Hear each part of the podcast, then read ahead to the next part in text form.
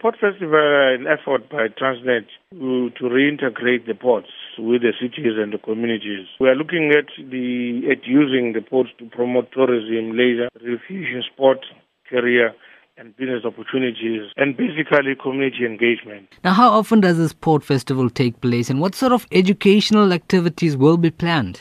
You know, it used to be a, an event that used to happen yearly, but because of security issues, it was somehow uh, suspended, and now we are, we are, reviving that. The daily activities that are planned for the for the day, there is waterside and landside activities that are planned. On the water side, we have got tug rides, naval displays, uh, sail pass, yacht race, SA Navy ships on uh, viewed by public, inflatable uh, boat racing, and on the land side, we also we have mainly career and business. We have main stage entertainment where we've got DJs, bands, comedians, poetry, etc., etc. Now, the port of Richards Bay is becoming a major shipping destination for major cargo. Would you see this port festival to be an economic spin-off for the Richards Bay community, as well as opening uh, up doors to the maritime industry? Festival like this will expose people. People will get to know about. Uh, uh, what is happening within the port and what are the, the, the, the, opportunities that are there. Uh, for small people uh, that uh, are, are, selling and uh, they, they've got are thriving on small business, it's an opportunity to interact and benefit from the, the activities of the day. And in terms of opening up job opportunities for the youth in the maritime industry, it is an, it is a, a, an exposure for them to try and attract because there's going to be career exhibitions and also people, professional people will be around to be, be able to explain specifically to young children, you know, the opportunities that are there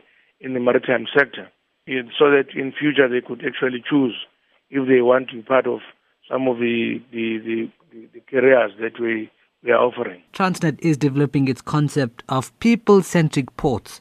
What does this move aim to achieve? It's reintegration of, of people with the cities. Like I indicated that because of the security reasons, after the that was 2011 in the United States, uh, we became the member of the ISPS code and certain areas of the ports had to be closed out, you know, to public.